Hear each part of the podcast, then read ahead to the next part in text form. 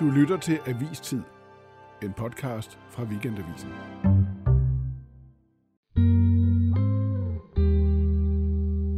Der gik ikke mange uger efter invasionen i Ukraine, før de første grusomme rapporter om voldtægt og seksuel vold begyndte at dukke op. in particular of soldiers using rape as a weapon of war. Russiske soldater ikke bare angriber civile, dræber dem og torturerer dem, de voldtager ukrainske kvinder i stor stil. About 25 girls and women aged 14 to 24 were raped during the occupation in the basement of one house in Bucha. Nine of them are pregnant. Er voldtægt ligefrem et russisk krigsvåben? Et strategisk træk, der skal nedbryde fjenden? Eller hvordan skal man forstå, at voldtægt er en del af arsenalet i nogle hære, mens andre ikke er præget af seksuel vold? Det er et sørgeligt aktuelt spørgsmål i disse uger, og det er det, jeg prøver at få svar på i dag. Velkommen til Avistid. Jeg hedder Martin Krasnik. Robin May Schott, velkommen til dig. Du er seniorforsker på DIS, Dansk Institut for Internationale Studier, og har forsket i krig og seksuel vold. Du fortalte mig lige, at din interesse for det her stammer helt tilbage fra krigen i Jugoslavien. Din opmærksomhed er rettet mod Ukraine i øjeblikket. Hvad er det for nogle historier, du hører fra Ukraine? Altså, vi er mange, der har læst historier, som nu er kommet i den danske medie, men dukket op i BBC og The New York Times, hvor kvinder øh, uh, beretter om at have været uh, voldtaget, og deres mænd prøvede at redde dem, og så blive skudt. Forfærdelige historier om, jeg tror, der var 25 kvinder, som blev uh, fanget og holdt som uh, fanget i et kælder i Butcher, og uh, tvangsimprægneret, må man kalde det, når man har systematisk været udsat for voldtægt og uh, er holdt som fanger, så længe at man ikke kan få uh, uh, foretaget den abort. Uh, så det er en af de forfærdelige altså, altså gjort gravid ved tvang, det er det, ja. du siger. Ja. ja. Hvor der var også en beskrivelse, at soldaterne sagde, at de gjorde det så, at kvinderne aldrig mere vil ønske at have sex med en mand, aldrig vil kunne få ukrainsk børn. Mm. Så det er faktisk en form for folkedrab. Det er det. Flere internationale nyhedsmedier har talt med ofre for seksuelle overgreb begået af russiske, russiske soldater, som du også nævner her, Robin. I et indslag fra BBC er der en kvinde, der fortæller, hvad der skete. Soldier entered our house. My husband and I were there. At gunpoint, he took me to a neighboring house. He was ordering me, take your clothes off or I'll shoot you. Роздівайся, те, я те, і бо розстріляю. Оце тільки я ці... Then he started raping me. В основному Дімі I found drugs and Viagra that they left behind. They would get high and they were drunk. Most of the invading soldiers are killers, rapists and looters. Only a few are okay. Kvinden her fortæller, at soldaterne var fulde, de var påvirket af stoffer, de brugte Viagra. Det er ikke første gang, Hvad man ser det dig? Det er ikke første gang, og så kan jeg ikke sidde her og sige, at de decideret blevet uh, udstyret med Viagra, eller om det er noget, de selv har på. Man har set det før i konflikter. Og uh, en anden ting, altså du lige har fortalt, at det er massiv brug af alkohol. Og det er også en øh, mønster, når der er voldtægt og massevoldtægt. Hvad fortæller, hvad fortæller det om sådan en situation her? At, at, at sol- helt unge soldater tager alkohol, stoffer og Viagra med. Det virker som om, det er fuldstændig... Altså, de, de regner med, de har forberedt sig på den her situation. Det kan sagtens være. Det kan sagtens være. Altså, det er øh, stor kaos i krigen, og så skal man skelne mellem, om der er seksuel vold, som er decideret beordret fra leder. Og det kan også ske, og det har vi set i Bosnien, det har vi set i Rwanda, og hvor der er en uh, politisk uh, eller militær hierarki, som har en strategi, strategi, som gør, at man betragter voldtægt og eventuelt uh, uh, at gøre kvinder gravide som en del af deres formål. Men hvorfor Men det kan også ske Spontant. som praksis. Ja, hvor, hvorfor sker det? Hvorfor gør de det? Hvorfor gør de her unge russiske mænd det her? Altså en ting, man skal huske, er, at uh, det er virkelig forkert at tænke, de er nogle ondskabsfulde uh, mennesker, uh, de er ikke normale mennesker, uh, det må være noget mærkeligt Det var noget, Rusland. de må være sindssyge. Det er det, Det er der tænker. overhovedet ikke. Nej. De fleste er altså helt almindelige mennesker, som havde været øh, bøndemænd eller studerende og er tvangsrekrutteret. Og så opstår der en masse dynamik i den kontekst. Fortæl om den. Jamen, altså, en ting, der sker, når man er tvangsrekrutteret, er for det første, det er imod ens egen vilje. Mm. Og det betyder også, at det er en slag øh, mod ens maskulinitet. Altså, man er blevet taget med magt. Og det kan være en drift, at man er villig til at gå over grænsen for at vise, at man er trods alt viril. Så det er en aspekt. En anden ting, man har snakket meget om, er det her begreb om kampsocialisering. Altså, når man har mange unge, uerfarne soldater, så kan det være meget uregerligt. Og en måde at kræve, at man har en velfungerende, sammenhængende enhed, er at skabe en slags loyalitet over for hinanden. Og det gør man også gennem fældsbrug og brutal vold. Altså hvis en soldat oplever, at ens nærmeste kammerat eller er øh, slået ihjel, man er rasende over civilbefolkningen, man forstår ikke, hvorfor man er her i det, i det hele taget, man vil vise sin maskulinitet, og så hvis man er falsk om vold og voldtægt, så kan vi skabe en sammenhæng. Og det, man ser oftest i krig, er både en ekstrem brutal form af seksuel vold og en overhyppighed af gruppevoldtægt. Det ser man ikke i den civile samfund. Så det, du siger, det er, at man ved at begå voldtægt, øh, brutal voldtægt, sammen, så, har, så sætter man nogle dynamikker i gang, som, for, som får sin egen legitimitet. Ja, altså så er man, man bryder endnu mere med den normer, man kom ind i herren med, uh, mens identifikation er med dem, som man er fælles om mm. i det her Så brutale man, man, krig. skaber, man skaber nogle nye normer, simpelthen. I, Ja. et, i, et, I et lille lukket Ja, fællesskab. en lille social identifikationsproces. Ja. Vi har talt med Anders Puk Nielsen fra Forsvarsakademiet, der siger, at voldtægtskulturen i den russiske her særligt hænger sammen med en specifik og meget gammeldags ledelsesstruktur. Lad os lige høre, hvad han siger. Altså hele det, det vi kender som sergeantlaget i, øh, i det militære hierarki, har man faktisk ikke i Rusland, eller kun i hvert fald i meget begrænset omfang. Fordi der ligesom mangler det her lag af, af mellemledere, så bliver tingene meget lagt over på, at øh, det er de ældre menige, der skal sådan holde styr på det, og som bestemmer over de yngre menige. Og det har igennem mange år i det russiske forsvar givet problemer med en, en voldskultur, hvor dem, der er lidt ældre værnepligtige, simpelthen mobber og tryner. Altså en interessant pointe er jo også, at, at der er en del rapporter om det også på en række områder inkluderer sådan seksuel ydmygelse af øh, de unge rekrutter, som lige er startet. Og hvis man ikke er ligesom med på at, øh, at, at være voldelig, så stikker man jo ud, og så bliver man jo hurtigt et offer i stedet for. Så det er sådan en, det bliver sådan en mobbekultur, det bliver sådan en voldskultur. Anders Puk fortæller også, hvilke konsekvenser den form for ledelse ved vold så har på slagmarken. Det, der så sker, det er jo, når man står i, øh, lige pludselig står i en krigssituation, så kan systemet bryde fuldstændig sammen. Altså hvis hele systemet er baseret på, at ledelse foregår gennem vold, hvad gør man så, når der er vold over det hele? Og når lederen lige pludselig man skal sige, mister den der mulighed for i virkeligheden at straffe sig ud af ting. Når man lige pludselig står øh, i, i en eller anden by og er under kraftig beskydning, øh, og, og, og samtidig så har man ikke nogen personlig autoritet. Det hele det er baseret på, øh, at, øh, at man kun kan straffe sig til at få sin vilje som officer.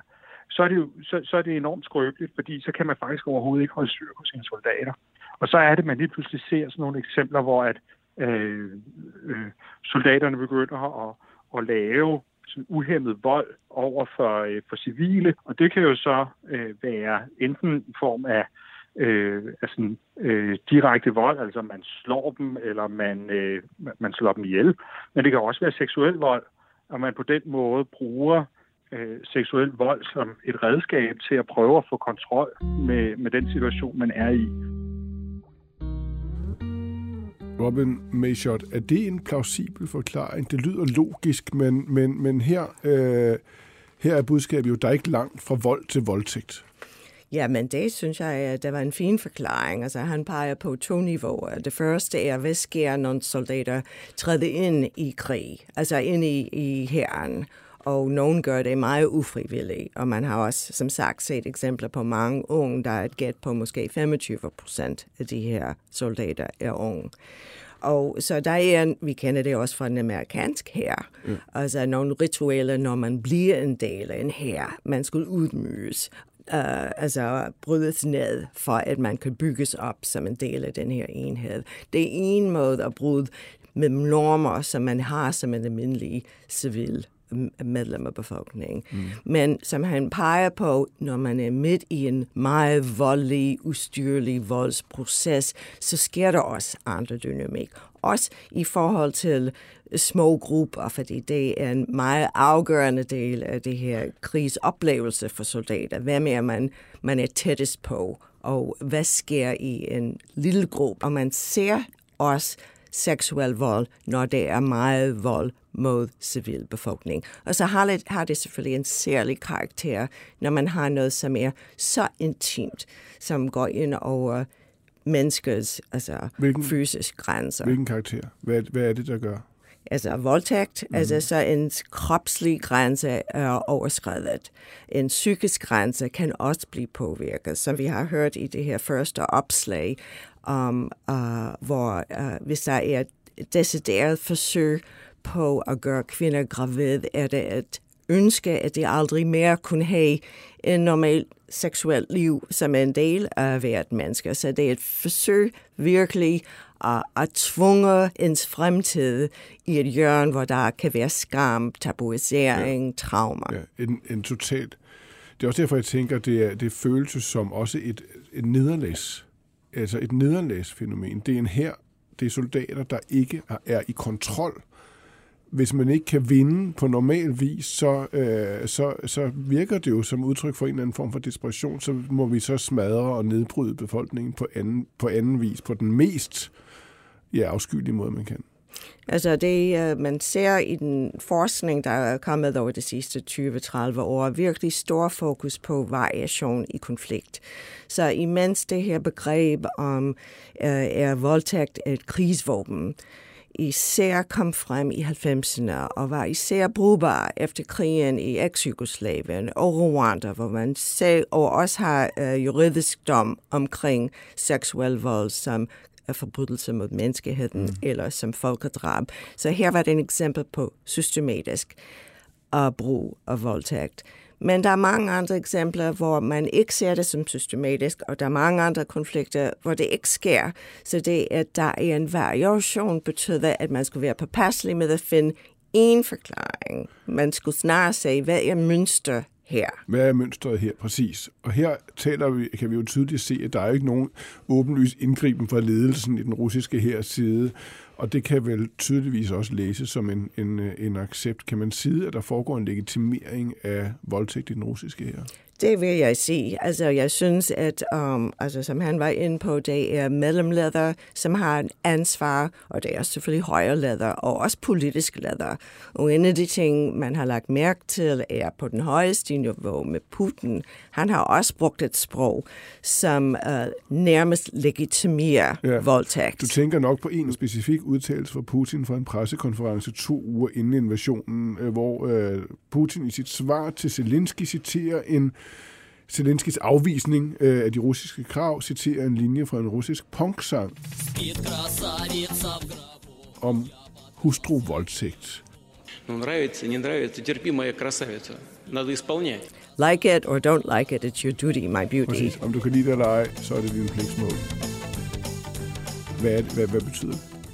Altså, det er en, ikke eksempel på seksuel vold, det er en eksempel på at bruge seksualiseret sprog som politisk retorik mod uh, Ukraines præsident. Planter han noget, tror du, med, med, med at udtale sig på den måde?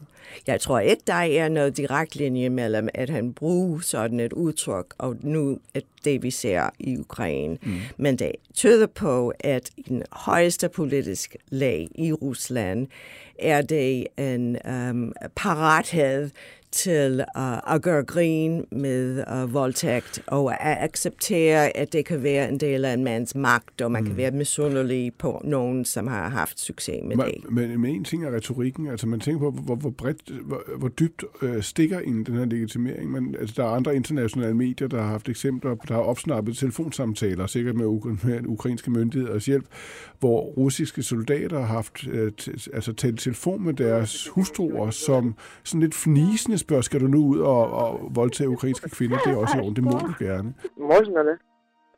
Да, разрешаю. Øh, altså, man tænker, hvor, hvor, hvad sådan er det et udtryk for? Altså, hvor, hvor, hvor bred er accepten af voldtægt?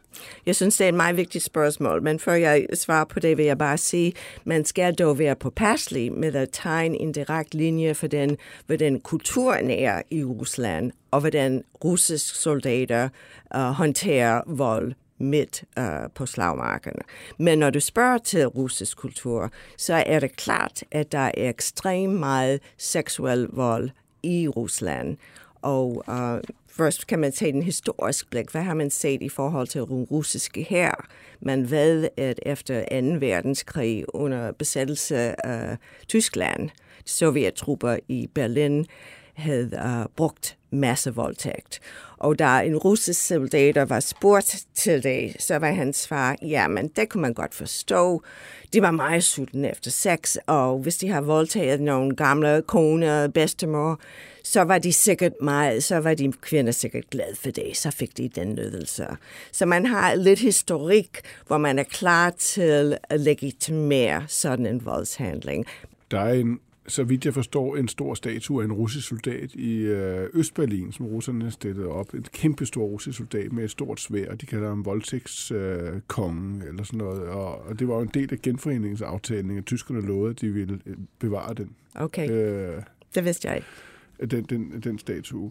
Det er jo ikke kun os, der synes, at det er svært at forstå. Forskningen, så vidt jeg forstår, har også svært ved at finde en entydig forklaring. Du kredser også omkring forskellige forklaringer her. Hvad er det for nogle teorier, du arbejder med? Jamen, altså, man begyndte, man begyndte at have fokus på seksuel vold i krigen, og det var en meget vigtig udvikling, som kom i 90'erne, som stammede også fra altså, feministisk teoretikere, aktivister, og gør det synligt, man kan huske tilbage til Susan Brown Miller Against Our Will, um, og at vise, at seksuel vold var politisk mm. form for ja. vold. Det skulle ikke bare være individuelt. Altså har man forsøgt med forskellige forklaring på, hvad det kunne være. Var det patriarki? Var det militaristisk maskulinitet? Var det uh, øh, muligheden, som bødede sig? Var det en erstatning for sex, når man ikke var hjemme hos sin uh, kæreste eller kone? Men man er kommet frem til, selvfølgelig kan det være elementer af alt muligt, men der har været så stor variationer i brug af seksuel vold i konflikter, at man er nødt til at se, hvad kan man lære fra de variation. Og det er det, der gør, at nyeste forskning har fokus på det organisatorisk niveau. Når jeg siger organisatorisk, mener jeg, at man skal kigge på enheden, og ja. en del af det er det, som er systematisk og beordret, og den anden del er det, som er en praksis, som så, stammer som sker. nedefra. Yes, altså den del, der er beordret, kan være, og det har vi set i Bosnien, i Rwanda, at forsøge at udmøre en befolkning, og få folk flyttet, det er det begreb etnisk udrensning, uh, at få uh, en samfund smadret. Og vi har set eksempel um, Lord's Resistance Army in Uganda, yeah. uh, uh, uh, Islamic State, og bortførelse af Yazidi mænd og kvinder. Det er eksempler på, hvor det er blevet brugt systematisk. Mm.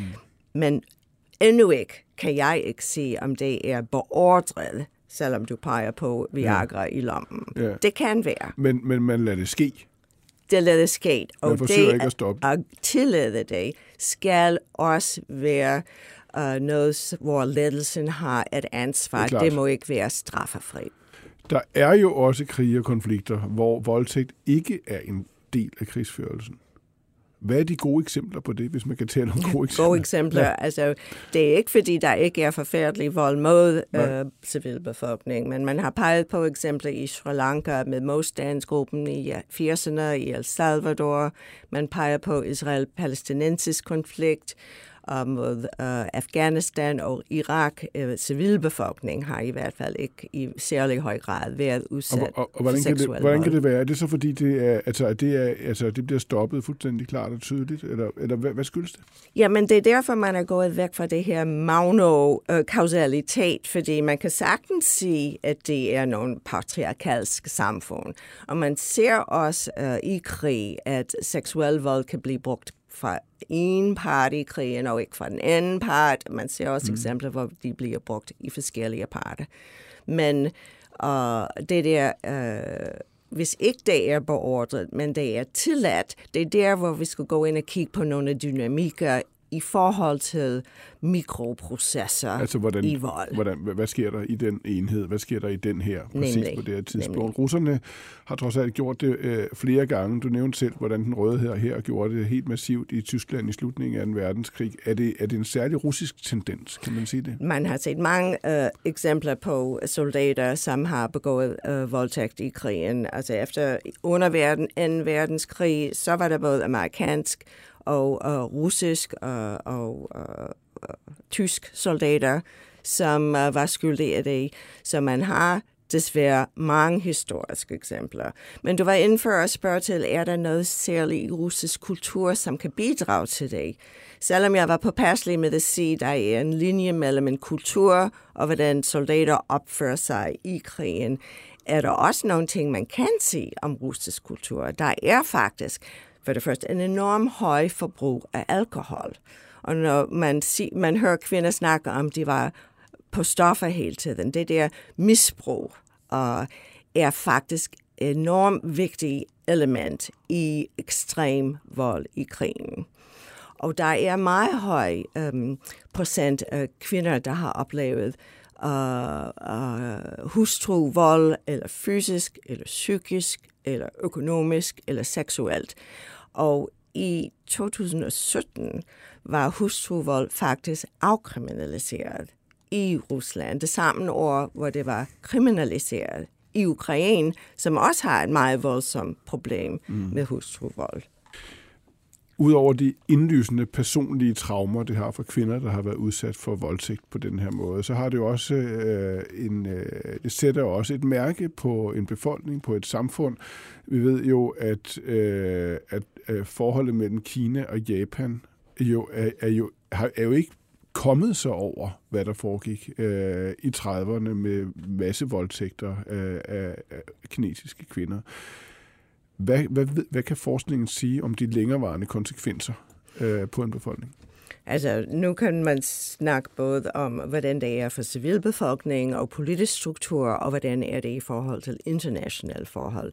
På det civilbefolkning, en ting, der er vigtigt at pege på, er, selvom man ikke kan sige, at der er en kontinuum mellem uh, seksuel vold i samfundet før konflikt og hvad foregår i konflikt, så har man dog kun tegnet, at der er et forhold mellem at være udsat mm. for politisk vold og seksuel vold, og hvad sker efterfølgende. Typisk er der, det kan vi desværre forvente, bliver der højere uh, antal uh, hustruvold i Ukraine. Så i forhold til, hvordan kvinder, som bliver nu udsat for voldtægt, hvordan kommer de til at være en del af samfundet? Bliver de udsat for uh, stigmatisering, tabuisering? Um, og nu er der særligt i øjeblik ukrainsk kvindelige advokater, som tager den kamp og siger, det må vi lave om på. Det må det ikke være. Vi skal rette fokus på dem, som er gerningsmænd. Så, det, så de kvinder, der bliver udsat for voldtægt, får en det er en dobbelt forbrydelse. Ja. Først bliver hvis, de voldtaget, og derefter bliver de så øh, udstødt af det samfund. Hvis man er udstødt, hvis man betragtes for eksempel som uren, mm. um, som, hvor der har været eksempler på det. Og børnene, som bliver ja. født, og de kvinder, som er gjort gravid, kan også blive udstødt. Og hvordan kommer man som samfund videre? Altså det, der må være noget, noget i det, du siger, der, gør, der, der, der tilsiger, at det, det gør man ikke rigtigt. Altså, der er det... ting, man ikke kan komme videre fra, når, når et samfund er udsat for, for uh, voldtægt, systematisk voldtægt. Det kan, man, det kan man godt se. Altså, når man hører folk snakke om den hed, de føler nu, så går der mange år eller årtier, før man kommer over det. Det er, det er klart. Men altså, selvfølgelig kan man sige, hvad er det, man gør med at fokusere på retfærdighed? Kan man anerkende forbrydelser? Kan man give et eller andet form for retfærdighed både national og international niveau? Det er der, som bliver en vigtig uh, proces. Hvordan undgår man som samfund, at det sker? At, at ens øh, udsendte soldater voldtager fjenden? Altså, det er et meget vigtigt spørgsmål, fordi man er tilbøjelig til at sige, der har vi set i historien, det må være naturligt, uundgåeligt, der er ikke noget, man kan gøre. Men det er ikke uundgåeligt. Det er ikke naturligt. Og der er ting, man kan gøre. Og en af de ting er selvfølgelig at have en robust hierarki, hvor leder gør det tydeligt, at det er bliver straffet, hvis man begår seksuel vold. Så man skal holde politisk og militær leder ansvarligt. Det er en aspekt. Man kan også arbejde med socialisering af soldater, og hvordan kulturen i herren er. Mm. Tak skal du have, Robin May Schott fordi du kom og gjorde os klogere på dette helt utroligt aktuelle og uendeligt deprimerende fænomen. Vi lånte i dag klip fra BBC og NBC. Avistid er produceret og tilrettelagt af Birken Nielsen Petersen, Marie-Louise Vesthardt og Lea Skorby Berg. Jeg hedder Martin Krasnik. thank you